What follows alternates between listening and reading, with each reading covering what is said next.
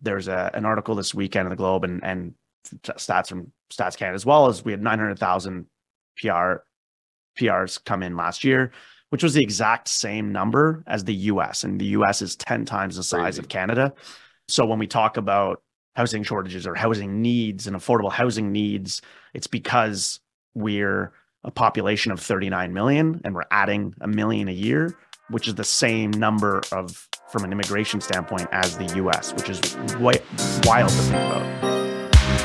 You're listening to the Ottawa Real Estate Podcast with your hosts, Paul Stevenson, David Warren, and Greg Campbell. Let's see what's going on in the world of real estate today. Hello, and welcome to the Ottawa Real Estate Podcast, the ultimate guide to navigating the dynamic and thriving real estate landscape in Canada's capital city. I'm your host, Paul Stevenson, joined by the insightful minds of Greg Campbell and David Warren.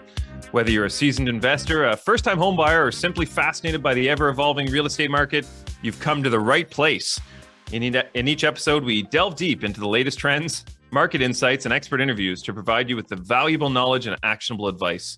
From exploring the hottest neighborhoods to discussing the intricacies of property investment strategies, we are your trusted companions on this exciting journey through Ottawa's real estate market. Uh, yeah, Hello. Wow. A minute and three second. I'm just leaning Wow. in. I'm just leaning intro. in. We're, we're your That was good. companions. We're your We're trusted companions. companions. Delving again. Oh my God. I've, I I've had- actually, I've had enough of the delving. The shirts are getting made. I, I, you know, it has to be done. Was I supposed Yeah. to do that originally? I don't know. I, I think we I'm, just I'm, kind I'm of getting talked it about done. it. I'm getting it. We done. I actually spoke to a client from the show uh, yesterday, Greg, and he laughed. So funny story. Actually, I'm going to tell a story because it's it's kind of hilarious. So we chatted, and you know sometimes you just get these feelings in the middle of a conversation. Like I don't know why, but I'm going to ask this person about X, Y, Z. So we mm-hmm. talked for like half an hour, and at the end of the conversation, I'm like, he was from the UK. I'm like, oh, I'm like, where are you from in the UK? He's like, oh, we're from this little place, so and so, right? And I'm like, oh, that's interesting. I said, yeah, my dad grew up in the UK, and you know, he grew up in this small place that nobody's ever heard of called Nettlebed. And guy's like, Nettlebed. He's like, I know Nettlebed. He's it's like a population of like 200 people, you know? He's like, we lived in the town next door. We used to go over to the pub every Friday for for beers and so on. I was like, yeah, my dad grew up like in front of the the pub. It's the only restaurant in the whole town. Uh, and he said he used to listen to the show in England in the Mhm. parking lot while his daughters were at dance, or he dropped them off at their activities, and then he'd listen in the parking lot in England. And he said he used to manage YouTube videos, and he's like, you guys have no idea like how far your reach can be and how many people like what lives you're touching through the show. And he was just very very appreciative of of what we're doing and so on. So i just thought that was a pretty cool story. Not only does he know the town my dad grew up in but he also listened to us in the uk for three years before then deciding to move to Yeah. ottawa. So pretty yeah, wild.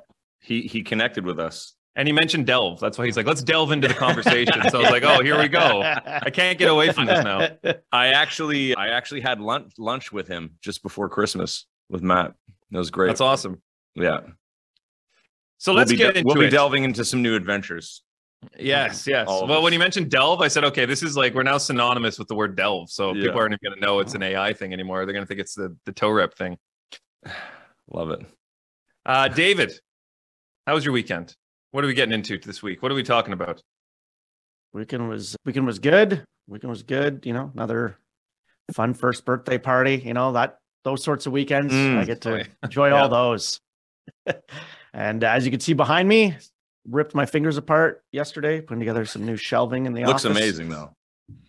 Clearly, yeah, these hands are not full of calluses and shred very, very easily.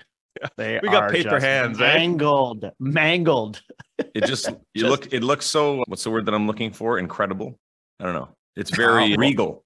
You- Regal. seem- yeah. It seems like you Wow. you've leveled up and, and you need many scotches.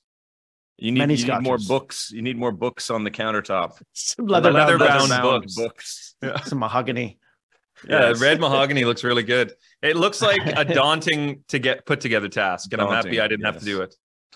delving, daunting, dauntingly delving. Oh, real estate, gentlemen. I wanted to touch quickly. I know we got a few articles, but I wanted to touch quickly. We we mentioned a a, a house when Nick was on Mhm. last week that was for sale in in Crystal Beach, and they had it listed at five hundred thousand. I think we talked about it with with Nick. Maybe we didn't. Mhm. Maybe it was off air, Yeah. but No, no. it was listed at five hundred thousand. We couldn't figure out why. It was clearly you know fully renovated top to bottom, really nice neighborhood.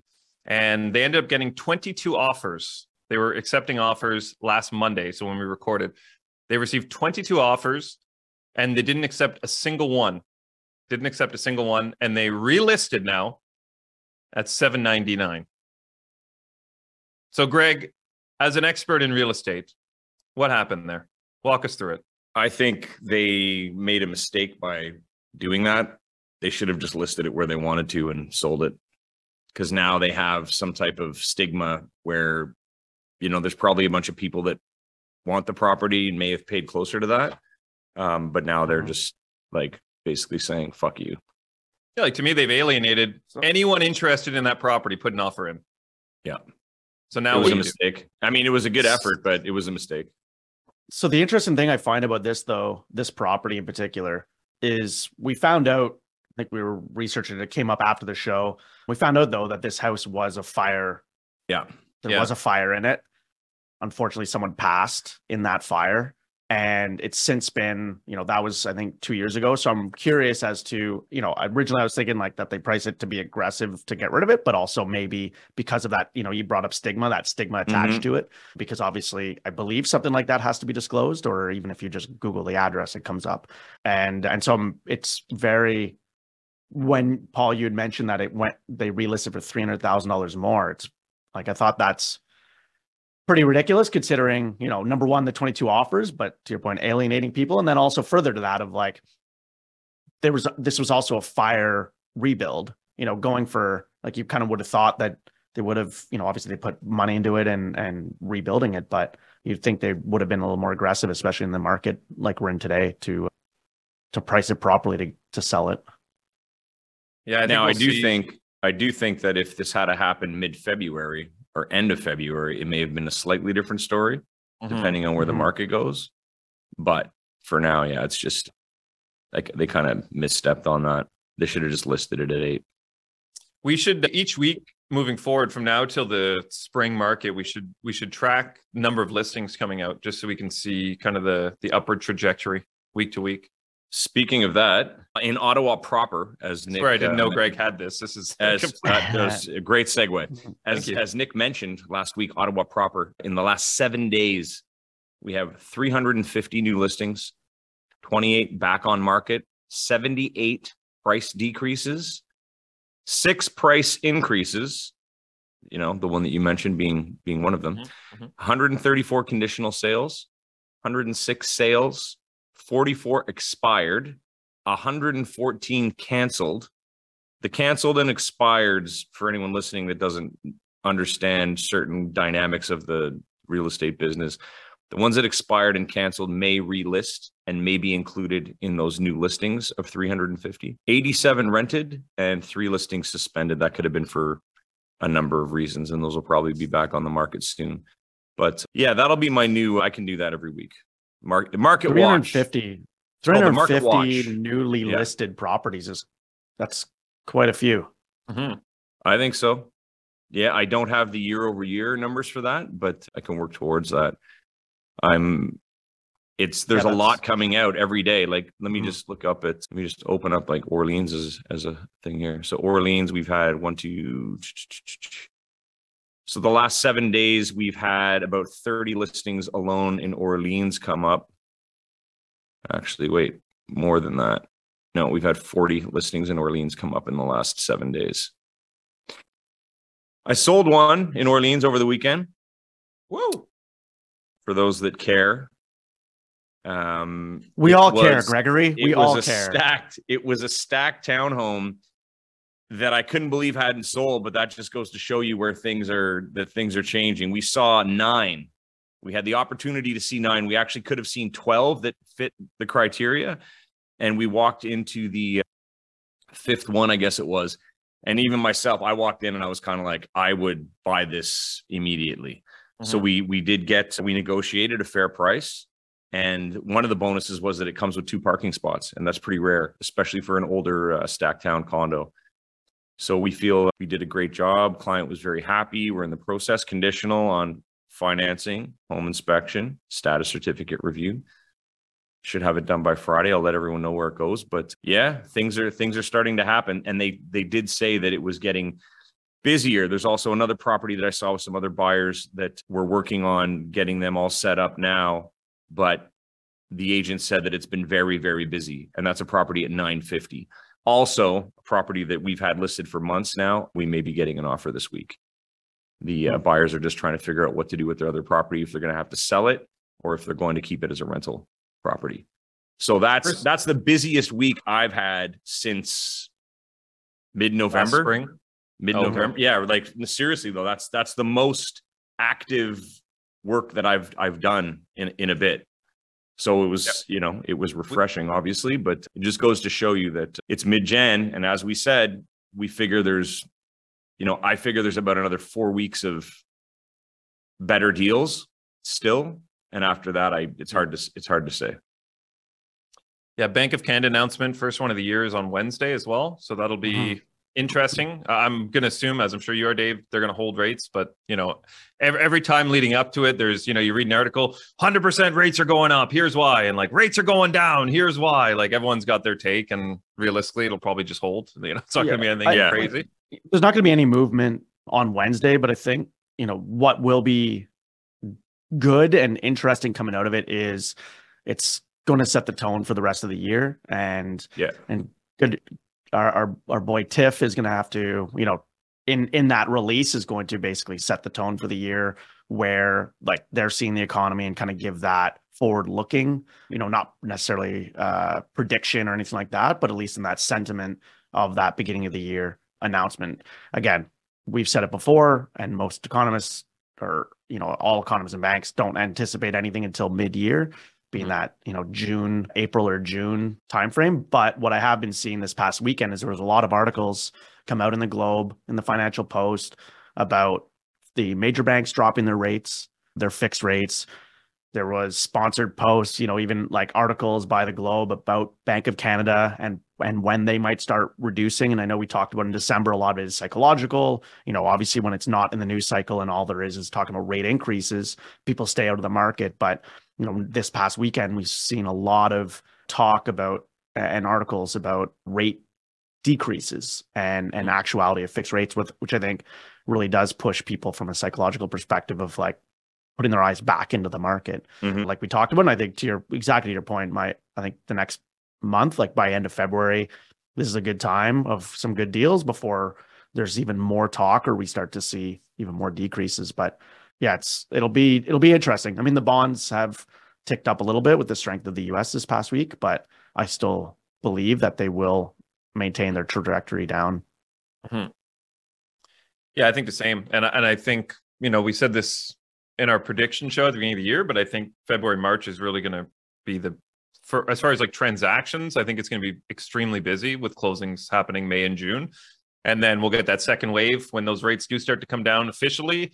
And there's a lot more. We're kind of, you know, being in the industry and having our finger more on the pulse. We're probably, you know, three to six months ahead of where the actual general public is from a, you know, information standpoint and what's being portrayed, as you said, Dave, from like headlines and so on. So I think, you know, once we see that first wave go through in February, March, the listeners of the show, and then the general public in, in June, July, when the rates come down again, like we'll probably see more, again, more transactions in the summer. I think in the past, summers have been typically slow because people are away and they're at the cottage and this and that. I think we're going to see a shift this year. Like, I think we're going to see more people using that time off of work or off of school to find the right home and actually take that time, that quiet time to kind of take their time shopping and so on. And I think we will see a lot more transactions this summer than we have in years past. And you know, segueing into home prices and real estate in Canada. Uh, you saying there's a bubble, Greg? Is that what you're saying? This article from Better Dwelling is pretty crazy. I just got a little summary here. Dave put the timer on. What's the headline? What's that? Yeah, most G- most G7 countries experienced uh, rising home prices, obviously primarily due to 2020 rate cuts with recent moder- moderation. Uh, But Canada's real estate bubble is significantly larger than any other G7 country, surpassing the peaks seen in the US and Japanese bubbles. Canadian home prices peaked in Q1 of 2022 after a 59% increase from Q1 2020, followed by a 16.1% decline in the subsequent year. Currently, Canadian home prices are still 11.4% lower than their peak. Despite concerns about a correction, Canada's real estate market is not showing significant signs of correction. Canada's real estate bubble has outpaced the growth in the United States with a 206.8% gain compared to the US's 88.1% since 2005. That's crazy. Among G7 countries, the UK, Germany, and France have also seen substantial home price growth since 2005, while Japan and Italy had the more modest gains. Canada's recent population increase is seen as a result of policy decisions designed to support the real estate bubble narrative. However, concerns about the bubble existed even before these decisions were made. 206.8% gain compared to 88.1% in the US since 2005. That is bananas. I, I mean, in you know, of the G7 countries as well, though, Canada has the highest percentage of home ownership as well, which I think is important because of that. You know, we've talked about it before. Canada certainly has the Canadians rather have a propensity of, you know, it's that goal of Yeah, home buy own own your own home. It's not rent a home. In the US, like there's no, it's you know, yes, it's about owning, but there is like it's it's typical to rent. Europe is all rentals. So I think there's a big difference there. But also in this article, which I think is interesting when it talks about that policy of immigration, is that there's a, an article this weekend in the Globe and and stats from Stats Canada as well as we had 900,000 PR PRs come in last year, which was the exact same number as the US. And the US is 10 times the size Crazy. of Canada. So when we talk about housing shortages or housing needs and affordable housing needs, it's because we're a population of 39 million and we're adding a million a year, which is the same number of from an immigration standpoint as the US, which is wi- wild to think about. Very Um, important fact. Yeah, You know, that's crazy. Yeah. yet Canada has the same GDP as basically the greater New York City area. You know, it's so it's it's really important to kind of look at that. Mhm. Today, as we were coming on air, there was an announcement. They haven't fully released it, but that government's actually looking at this now. And they announced this morning that they're going to put a two-year cap on international student admissions and reduce it, reduce the numbers by 35%, which I think is is actually a good thing because we need to, you know, obviously that housing issue, regardless of how many we talk about on the air, we just talked about of new listings and places not being sold and all that. That's really just you know people living in multi generational homes or kids staying at home longer, people not able to upsize or downsize because of where interest rates are. But really, we do have that shortage, and we see it in like even in Ottawa. I think they announced this weekend that a Fed building in Westboro is going to be converted to a uh, a shelter. To a shelter. Wow. I think it's an extra, I think it was like an extra 80 beds or something like that for families. So there's, you know, that obviously goes to show that of how much need there is within Ottawa, you know, for for people that aren't, you know, that are houseless, homeless, whichever that are we're needing that that added supply. I watched a YouTube video this morning. I can't remember Geo Geo Economist or something, and it was saying that 53. First of all, 53 percent of Canadians are fed up with, or or say that they can't afford to live in Canada. 53 percent. I, I don't know where that num- number came from, but I thought that was pretty staggering. And followed by the average, the percentage of of income towards home ownership in Ottawa is 60 percent, Toronto 80 percent, and Vancouver's 98 percent. So basically, 98% of your income is going to housing in Vancouver. And that's like, you know, what do you do? Like, what do you do with that? How do you, how do you live? Canada. I mean, I, I think I, I'd be curious though in those numbers of how much income, like what income they're using. Like, that's the Um, thing. because It's at like the end of the day- you see the numbers. That's, Yeah, like at the end of the day, From from, a qualifying perspective, like you know, it talks about that housing bubble in the U.S. and compared to that, the U.S. was definitely the Wild West, and it's still a hell of a lot easier to qualify for a mortgage down there than it is here. Much different rules of you know mortgages are locked in for 30 years. There's no fluctuation in rates or anything like that. Like what you pay is what you pay, but they don't have this here. It's you know there's very strict qualifying guidelines and income that's being used, and it's very restricted as as far as even what income is being used. So I'd be curious on those stats when they say 98% of income. Well, those people need to qualify for that mortgage. So is it just many parents and everyone else coming on, but they also have their own homes? So, you know, where, what stats are they using? But they, because they also won't use from a mortgage perspective, like if somebody work, if somebody drives for Uber or Lyft on the side or something like that, like They aren't always claiming mm-hmm. that, or they, that gig economy, which accounts for billions of dollars, like that's not claimed income. That's still cash that people are able to spend. So I'm curious, like what stats they're, I agree. deriving that number from. I just I just put a chart in the in the chat. I don't know if Stephen, if you're able to access that or not on the fly, but it's the monthly mortgage payment on a typical home. So it's the MLS, I guess, housing price index benchmark price. So 80% loan to value, 30 year amortization using an average five year mortgage rate from January 2016 until now, and it's a pretty pretty outrageous payment chart. Like as far as just the Mhm. average mortgage payment. So you can see it started around 1500 and now it's sitting around 3500 eight years later. Crazy. Yeah. I was going to say It's certainly not sustainable at that hockey stick of a curve, you know. But so something's got to change from you know from a payment perspective, whether that's longer amortizations, which then also fuel like housing prices because people qualify for more. Like there's not Yeah. an easy answer for that, but you know, looking at that hockey stick of a chart, obviously So- people can't continue at those payments in perpetuity. So interesting story actually last week. I had clients that were buying a home. The home was eight, seven ninety eight, putting 300 down. So they were trying to compare a 30 year mortgage and a 25 year mortgage because they said, you know, we have daycare right now, which goes for another year and a half. And basically when that's done, we'll be able to, you know, make some larger payments and so on. So they were comparing the two. I did the math. I actually have it right here because it was last week. They're looking at a variable rate. So the best variable rate we were looking at, given their structure, 30 year AM, was roughly around prime minus 0.5. So given the lender and so on, it was in the high sixes. If they went with the 25 year AM, the rate was going to be 6.15. So a difference of 0.7% on the rate. The payments were actually a dollar more by going with a 30 year amortization. So although they the thought is, oh, we're going to extend our amortization, we're going to lower our payments, not not accurate because the rate was so much higher. They're basically paying a dollar more per month.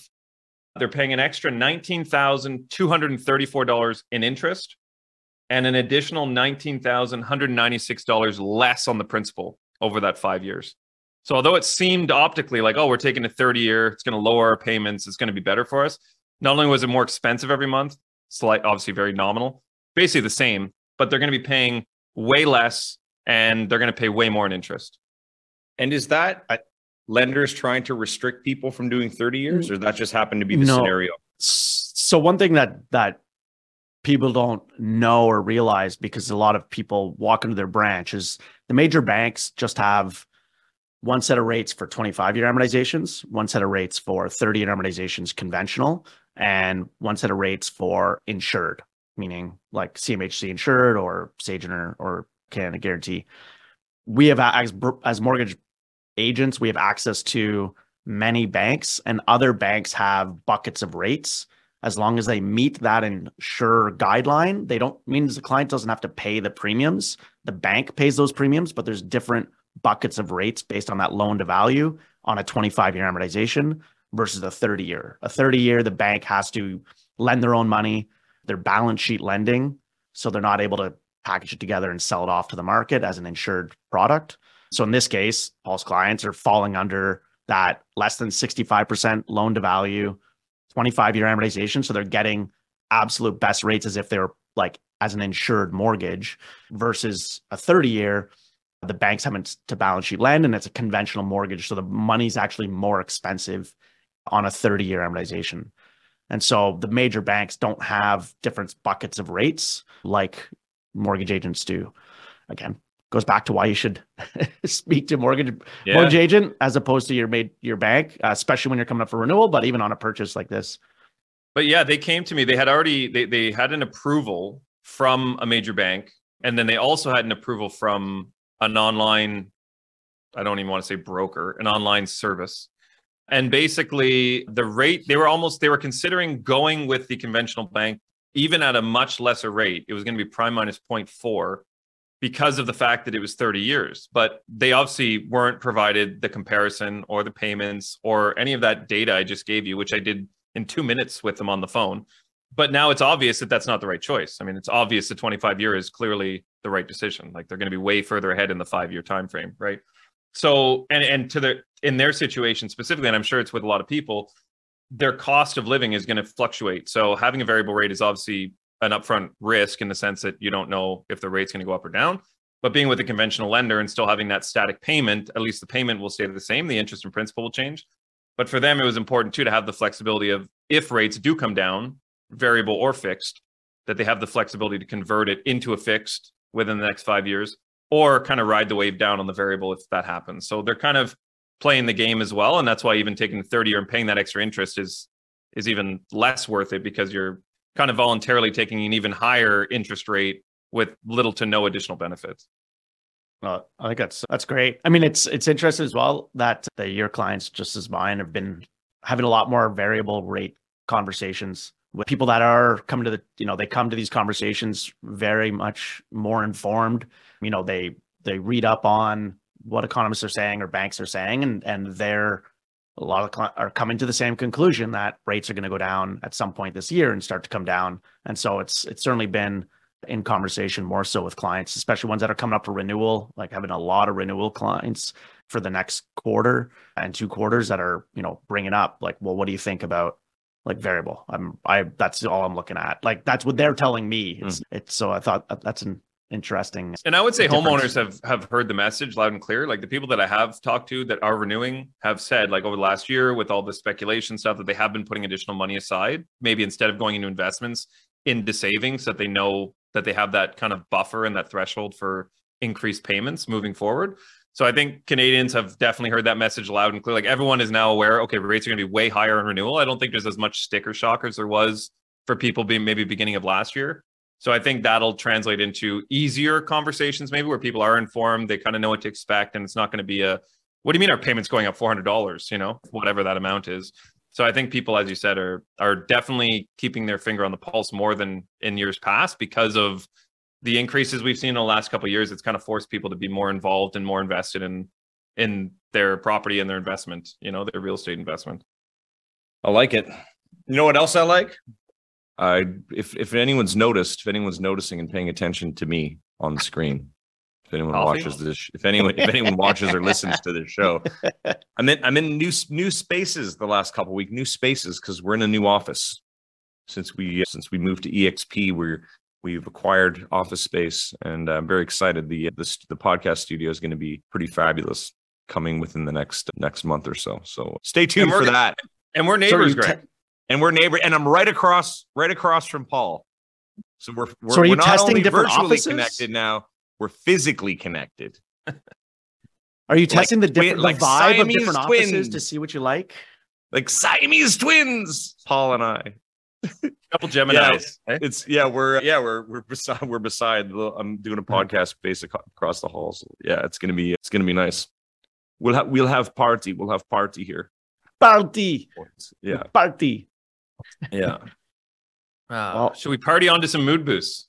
i think Let's so i think it. that's all i think that's all i have for today Those are some good, good, good hits. it was. You know what? Good hits. What I liked about this show is that I would say something, or you would say something, Paul, and then David would just come in with the ama- incredible follow up. It was very good. I like that today. I noticed it happening. It's that In real desk. time. It's that smooth countertop. Yeah, it was like Dave. Dave really did his job today. Put it that way. and and he's and he's bedazzled. He's got the he's got the diamond going. it was the bobblehead. desk. It was the. It was the, The desk. desk. The Yeah. desk. Mad Magic. Mad Max or what do you say? Mad Men? Mad Mad Men. Men. Yeah. Not Mad Yeah. Max. Sorry, different. Mad different Max. vibe. Much Greg's got more of the Mad Max vibe over there with the. the, the insane asylum. Yeah. Uh, okay, so I, know got these- I got three today, but I'm going to start with just a, a a little tidbit. It said I used to be indecisive. Now I'm not so sure. Hmm. Now we'll get into the movie. All right, number one. I called up my landlord and I said, "Hey, I got a leak in my sink." He said, "Go ahead. I'm not judging." Mhm. Mhm. Yeah, Mhm. no. And number two, I went to see the doctor about my blocked ears. Which ear is it? He asked. 2024, I replied. Ah. Yes. Mhm. Hard of hearing, you know. Mhm. Mhm. And number three, last but not least, today I saw someone waving, and I wasn't sure if they were waving at me or at someone behind me. In other news, I was fired from my lifeguard job. Paul Steven posted up in the group. You should bring up the faces. Faces. Faces. We got our faces on screen. We were also nominated our second year, second year in a row, I think, for podcast of the year in the media category for Faces Magazine. So I think voting opens today, and you can vote by visiting, I think, faces.ca. There's a nomination there. We'll make sure to put in the show notes. But if you're listening, if you can take two minutes and go over and, and vote for us, that would be much appreciated. And uh, thank you. Whoever nominated us, thank you. yeah. yeah. Thank you. Must have, I imagine. I imagine it was Jeff O'Toole that nominated us. That's true. That's very true. His Could be. favorite podcast. Our BFF, our BFF Jeff. Shout out. Uh, yes, great work, gentlemen. It's a testament to all the hard work you guys put in. I just I just show up every Monday, and you guys are great. As, ever, as awesome. everyone knows, we, Love you. we just show up. Love you. Love this show. Uh, all right, well, we'll be back next week every Tuesday, 10 a.m. You can tune in on YouTube or any major streaming platform, podcast streaming platform. You know what I mean. And we'll be back next week, gentlemen. Godspeed. Have a great week. Deuces. See you later.